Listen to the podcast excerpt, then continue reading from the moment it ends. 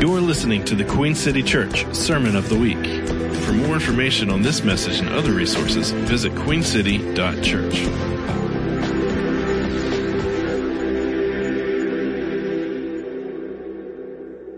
So good to see you. Good morning.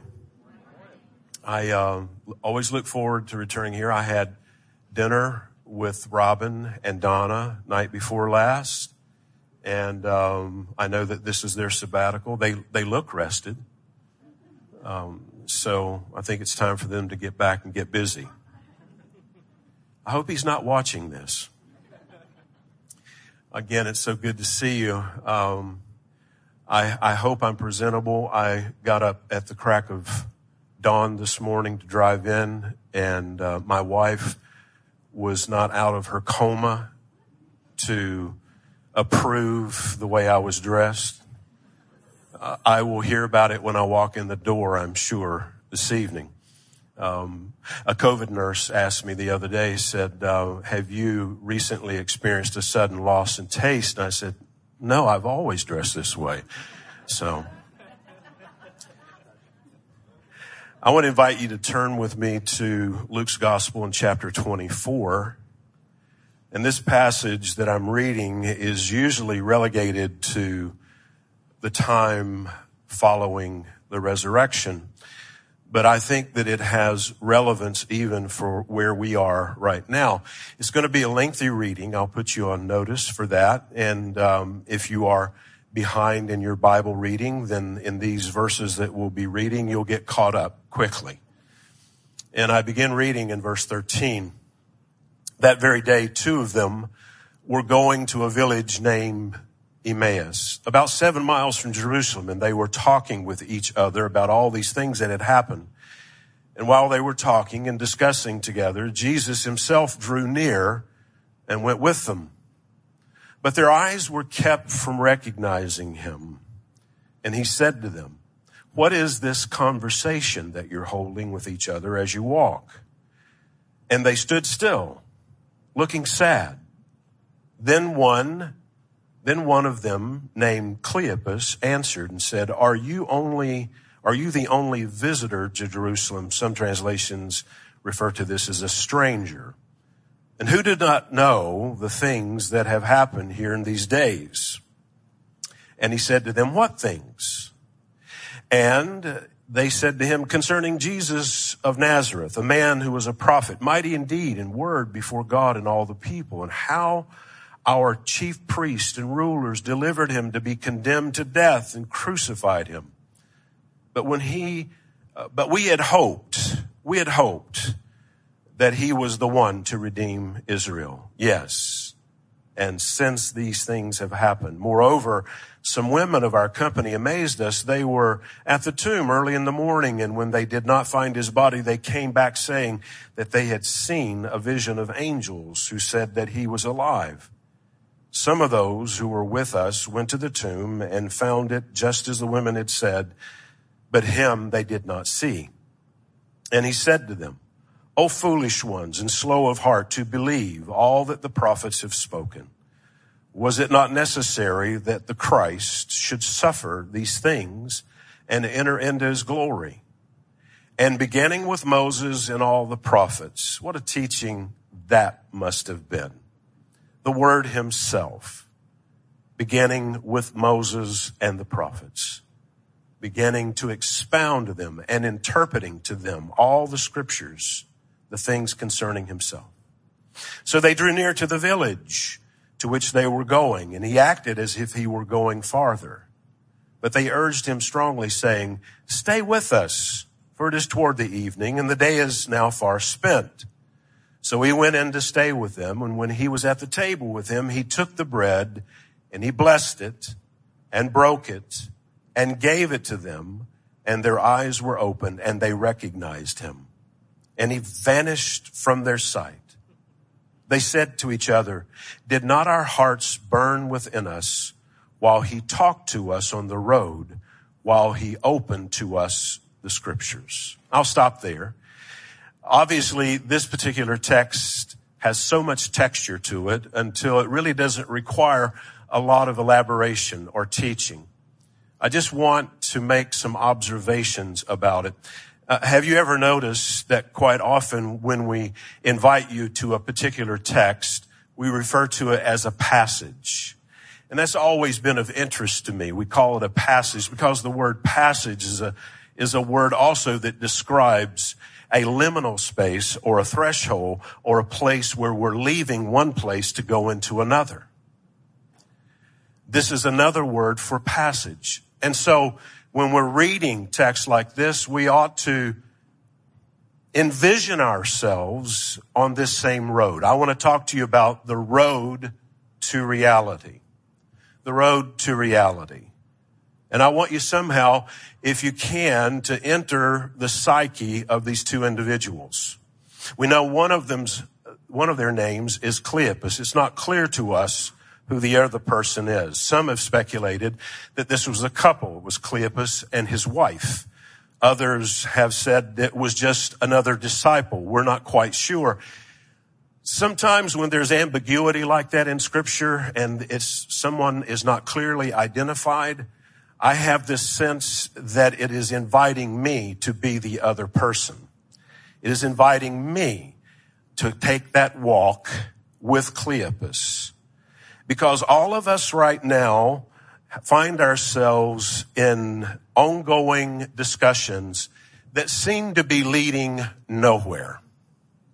This is what we experience with the assault of the media, the discussion the, the narrative just keeps running, but it doesn't really seem to be going anywhere. It seems to be creating a, more exacerbated state of mind. It seems to continue to confuse people rather than bringing any clarity. Where is all of this going? When will things return to, say it, normal. And I think this is relevant in this particular text because they are asking themselves in many ways the same questions. To say that they were discouraged, disillusioned, disappointed, all of those words are rather weak in describing what they're dealing with inside. And so the only thing that they know to do is to try to talk it out. And isn't interesting sometimes the more we talk, the more confused we become. And I think that's probably what was going on in this exchange. They're on a seven mile walk from Jerusalem. Now, if they're walking at a leisurely pace, then we know that they probably could do that probably in a couple of hours. But they didn't realize that they were, for all intents and purposes, going to be ambushed by this person that appeared to be a stranger. Uh, if you're familiar with what John says about the resurrection appearances of Jesus, that he is regularly appearing in a different form or another form.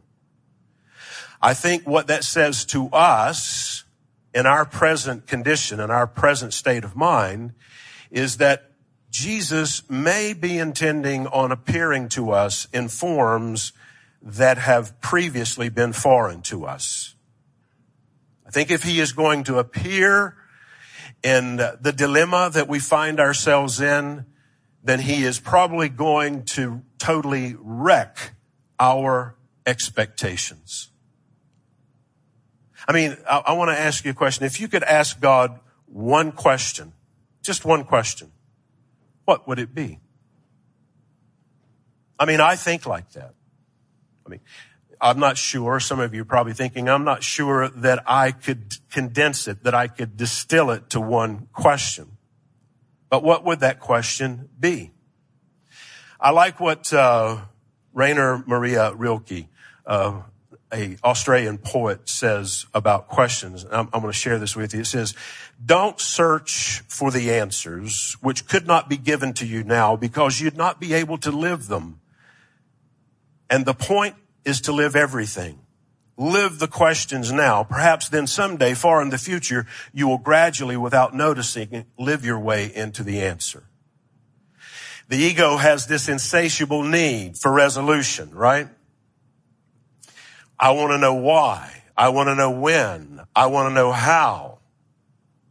This is, this is the way that we're wired. And that's okay as long as we remain in mystery and curiosity about that. I, you know, not having answers in the way that you want them quite often is the road that he has you on. If God answered every question that you had, and you've got plenty, don't you? Am I talking to the right people? Some of you are looking rather stunned. If God answered every question that we have, we still wouldn't be satisfied, would we?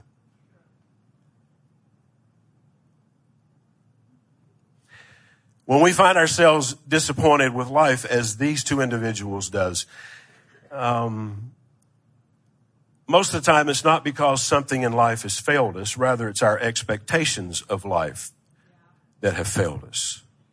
Well, it ought to have been this way. to understand it a different way, when we find ourselves most disappointed with God, God has not failed us, but it's our expectations of God that has failed us. You should have done this, or why isn't it turning out that way? I probably said it here before, but I think it fits perfectly in what I'm sharing with you at this point. I believe, and this is troubling to a lot of people when I make this statement because I can see the reaction quite often. I believe that our suffering, suffering which is inevitable by the way, and there's not many people that are, in my opinion, doing a very good job of addressing how to process suffering. But I believe that our suffering, which is inevitable, is exacerbated as a result of us having an unhealthy attachment to expected outcomes. Should I say that again? If suffering is inevitable, and it is, these two individuals here are suffering. You know, you, we don't, we don't get out of this human experience without suffering. I'm not saying that we pray for it or that we even allow ourselves to become self-absorbed and aggrandize our suffering. Because most of America right now has a wound identity. Think about that. When you think about all of the rhetoric that is constantly swirling around us, it usually comes from a victim mentality, doesn't it? Because we're all proficient at scapegoating. I mean, this, this is as old as the garden itself. Because when they are confronted with their transgression, what does Adam say? It's the woman that you gave me. And that scapegoating mentality has continued throughout all of human history, hasn't it? We have to have somewhere to place blame. Are you still there?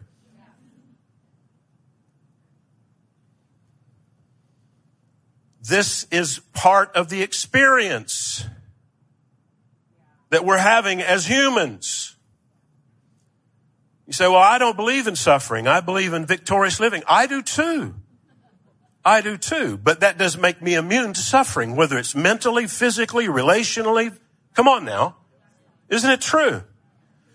So what is the, you know, what is the answer to this? The answer, as far as I'm concerned, is what am I going to do with my pain? If pain is inevitable, what am I going to do with my pain? And I like what one Franciscan friar says. He says, if we don't learn to transform our pain, we will be transmitters of our pain.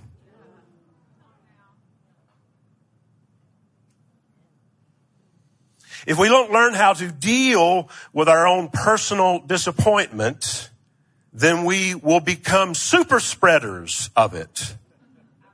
I didn't know that was going to come out, but I think it works.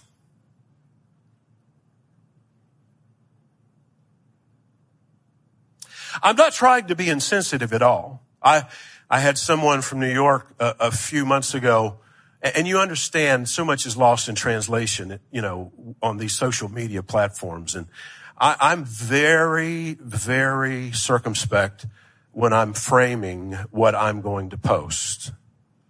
If, if you follow us at all, and I'm not trying to garner new followers, but if, if you follow me at all, which quite honestly, social media has become a necessary evil almost. And some of you know what I'm talking about. But I am very contemplative about what I say because I know how much is lost in translation when somebody reads it. It happens all the time. I get this pushback from somebody and I'm thinking, you didn't really hear what I said at all. But they thought they did. Is this making sense to you? So, one soundbite out of this particular post, I asked this question, who is responsible for your pain? And I responded by saying, you are. Oh, and this is a friend of mine, uh, but he is a typical New Yorker. Do we have any here? He's going to challenge everything, and we're friends. He said, wait a minute. He said, I got a problem with that. I said, listen, you're misunderstanding me. I'm not saying that whoever is the perpetrator, I'm not saying that the person that is the perpetrator of the pain doesn't have responsibility. They are not without culpability. But I am saying it has happened. So it happened. So I either identify as a victim or I say, all right, it happened to me. Now what am I going to do with this pain? Hence, I become either a transmitter or one who transforms pain.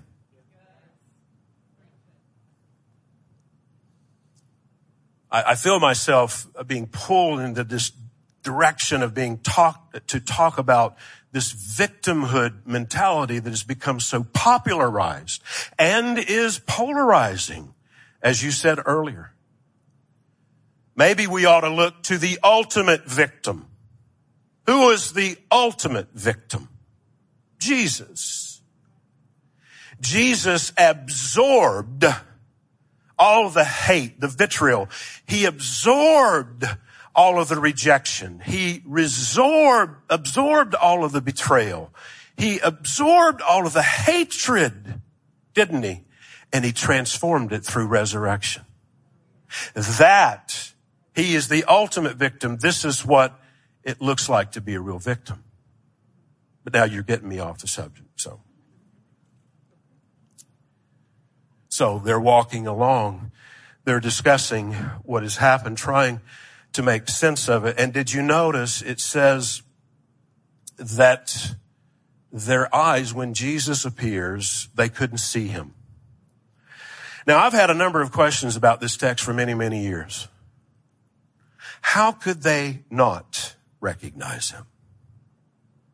I'm not satisfied with some of the translations that suggest that they were under, you know, some sort of spell you know, I, I, do believe that they were to some degree under a spell of disillusionment and discouragement.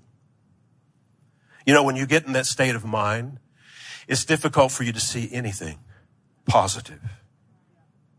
It's difficult for you to see anything that has potential or hope in it. Isn't it true that we're all blind to what we're blind to? Does that make sense to you? That we're blind to what we're blind to. And see, what had happened was that there was a shift that had taken place earlier that morning before the sun came hemorrhaging over the eastern horizon. And Jesus walked out of the tomb unaided. The stone was not rolled away so that he could get out, but so that they could get in because he will walk through walls for the next 40 days and travel at the speed of thought. And all this had happened at the break of day. Remember, Mary had come early to the tomb in John 20. She'd come early to the tomb and she was suffering from a sort of blindness as well. Because when she is squinting in the early morning light, she believes her mind is playing tricks on her. Is that can't be true. I remember the stone three days ago was, was put there and sealed. And where are the guards? Where are they? Well, they are laying on the ground in a trance. When she finally gets close enough and she peers into the tomb, what she witnesses is spectacular, but then she turns. And again, the sun had not risen yet. So in the midst of the morning, she turns and she sees a figure, a, the silhouette of a man in the early morning darkness. And she looks at him and John says that she supposed that he was the gardener. See, she was not able to perceive even the, in this new place who he really was. She was, as a friend of mine says, surprised by the supposition. It was not until he spoke to her that she recognized him. The truth is, she was right to begin with. She thought he was the gardener. Well, everything started in the garden and it will culminate in the gardener. And it was he who was first a gardener before we came to know him as a carpenter. What I'm trying to help you to see here is just because you can't see it doesn't mean it's reality, not reality.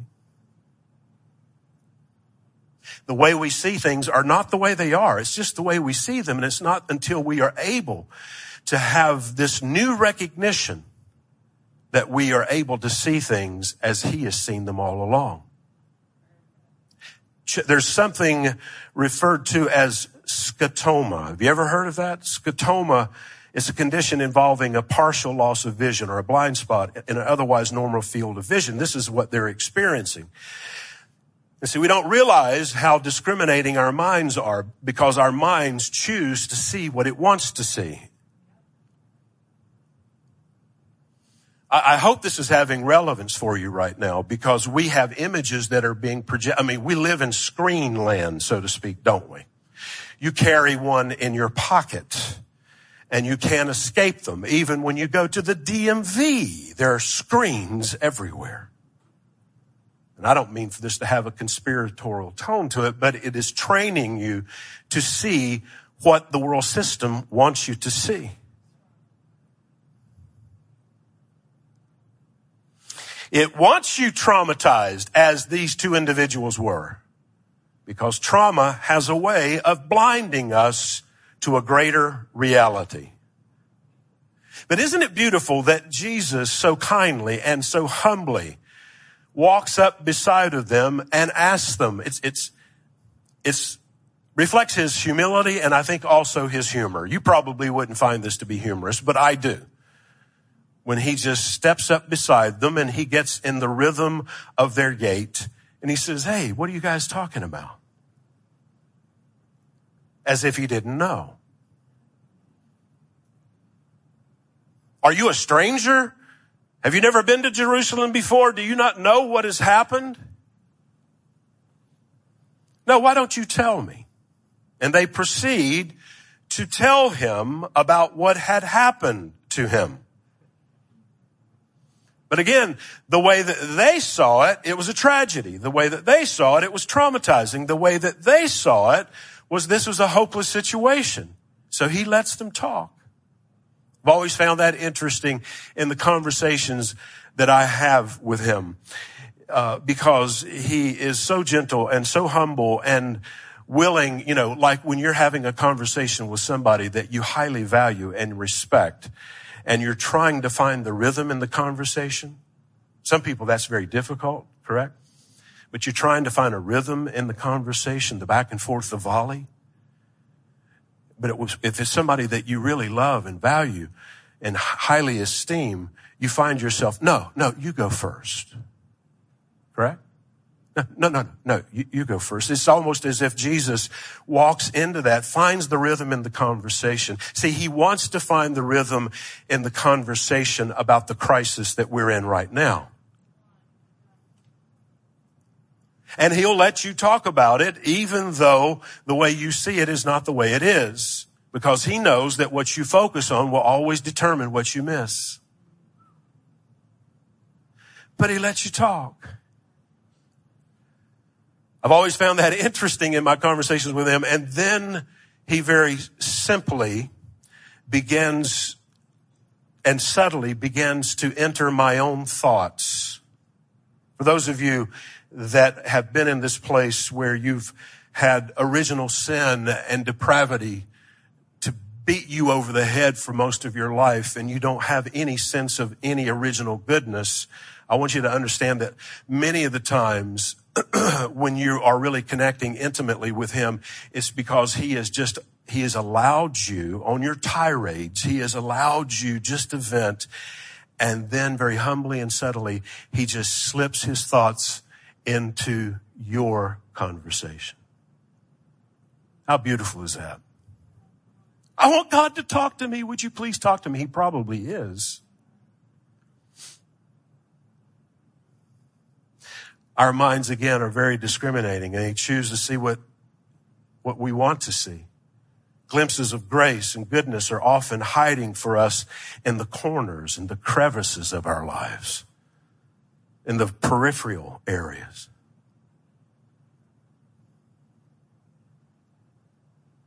Then he begins to talk to them. I already referenced this. He begins to talk to them about himself, beginning with Moses and the prophets, but they still didn't see. I've often wondered why he didn't just pull his tunic back a little bit and let them see his back that had been mangled and scarred. Why didn't he say, hey guys, uh, you noticed anything different about my feet? Did you happen to see this? Why didn't he do that? Because after all, he, he will do that later, won't he, with Thomas? Here, put your hand in there. And I, if, there's anything we take away from that particular story, it's to let all of us know that you can still, you can be wounded and still resurrected. But he doesn't do that. He meets them where they are. I, you know, this is going to be problematic for a lot of people. I mean, I have great value for this book. I've been a student of it all my life. But I will tell you that quite often people are not interested in your stock, memorized, rehearsed answers from a chapter and verse. Because that wasn't opening their eyes.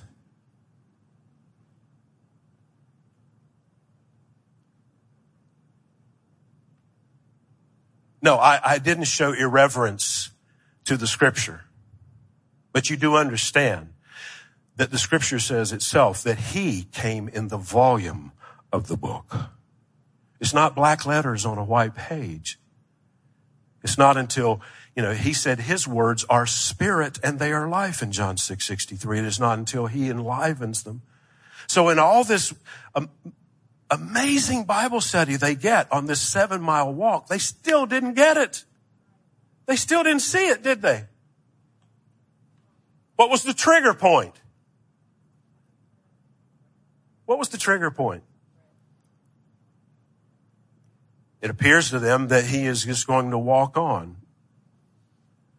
And uh, I think maybe, you know, we could spend some time there talking about that.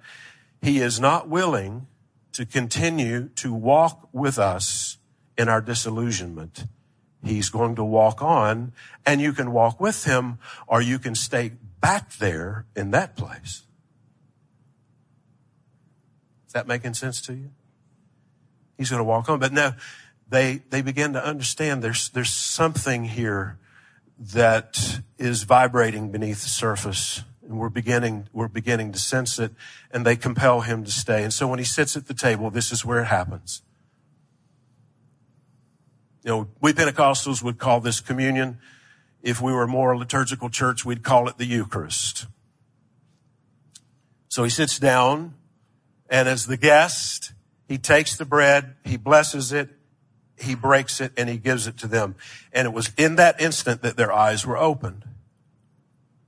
Why do you think? Why do you think that was the case?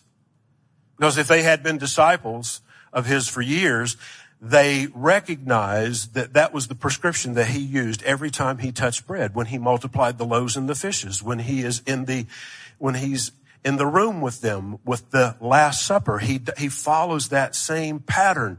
He takes bread, he blesses it, he breaks it, and he gives it to them. You say, well, you know, is that just some sort of liturgical practice? No. I think it is reflecting to us what life is all about because Jesus, the pre-incarnate Son of God, took on flesh, or as he would refer in the, in the upper room, take, eat, this is my body, which is broken. The word bread and flesh are synonymous in that context. So he took on flesh. He was blessed, wasn't he? because in the waters of the Jordan River, when he is baptized by John the Baptist, and he emerges out of the water and the dove descends upon him. There's a voice that comes from heaven. God breaks 430 years of silence. He had not spoken since Malachi had said that he would turn the hearts of the fathers to the children and the children to the fathers. So four, over four centuries later, God breaks his silence and he says, this is my beloved son in whom I'm well pleased. So he took bread. He was blessed, but he took bread and was blessed so that he could be broken. Why? so that he might be multiplied. See, we, we miss the miracle of the multiplication of the loaves and fishes. We just think that it was a benevolent God being concerned about the gnawing hunger of a multitude of people. No, it was revealed to them. He even said in John chapter six, remember after he performed the miracle and they were astonished by it, he said, I am the bread that your fathers did eat in the wilderness. I'm trying to break you out of the scarcity mentality, this slavery mentality that your ancestors lived in. That's the reason why I performed this miracle in a wilderness, in, a, in the context of the same place where your parents, who I was trying to deliver from a slavery mentality. He took bread, he blessed it, he broke it, and then he gave it to them. May I suggest to you the reason why you incarnated as well? The reason why you took bread, the reason why you became a sacramental experience, not just an existential one. You became a sacramental. What is, what am I mean? What am I saying when I say sacramental? See, most people relegate that, don't, don't they, to the, the ordinances of the church, the ordination or the, or the bread and the wine. But no, everything is sacred to him. I mean, we've really got, I think that there's an awakening coming. There really is an awakening coming that is going to jar us out of our disillusionment and our discouragement and our wondering as to this didn't turn out the way I thought it was going to turn out. But it is only going to happen in those moments where we realize that our brokenness is not something that he is doing to us, but something he wants to release through us. Otherwise, we spend our entire human experience running around trying to have spiritual encounters and not realizing, as Meister Eckhart said, that you are not a human being here in pursuit of spiritual experiences. You are a spirit being having a human experience. And the world is broken right now. And the world is blind right now. And it is leading us to what happened to them burning hearts, hearts that burn again, restored passion and compassion. If there's anything that this road to reality that we have been on, as they were, should be leading us to, is to experiencing greater levels of compassion. Think how counterintuitive that is in today's culture. Think about how counterintuitive that is. That kindness and compassion and empathy, not just sympathy, but empathy is really the core values, isn't it, of the gospel, the good news, in the midst of all the bad news. Sometimes it takes a long road to get there, doesn't it? I don't know about you, but I, I refuse. I, I am concerned, but I will not be consumed by the narrative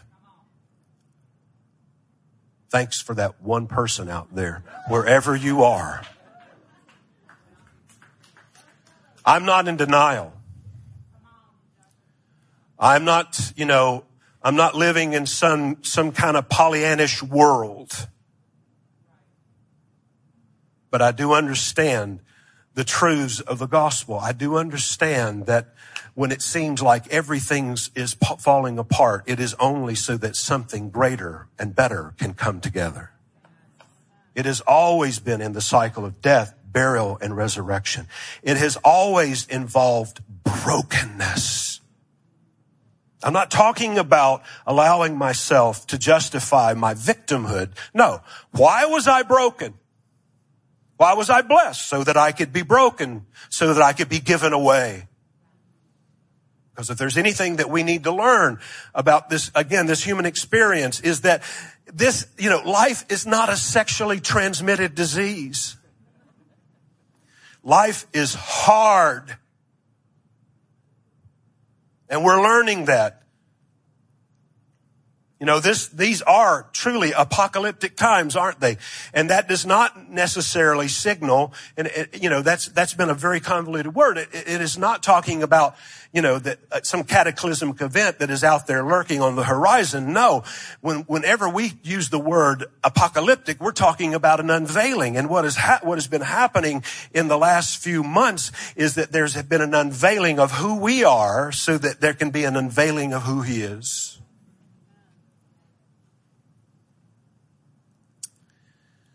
I want you to stand. In all my ramblings this morning, I hope that I've connected with you in some point. I do believe, as Cleopas and his companion, that we are on the road to reality.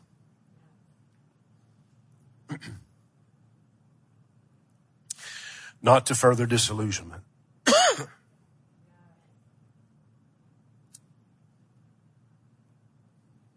And I just want to pray this morning before we close. This is what I'm asking for myself. I'm asking that my heart would begin to burn again with passion and compassion. Anybody else desirous of that?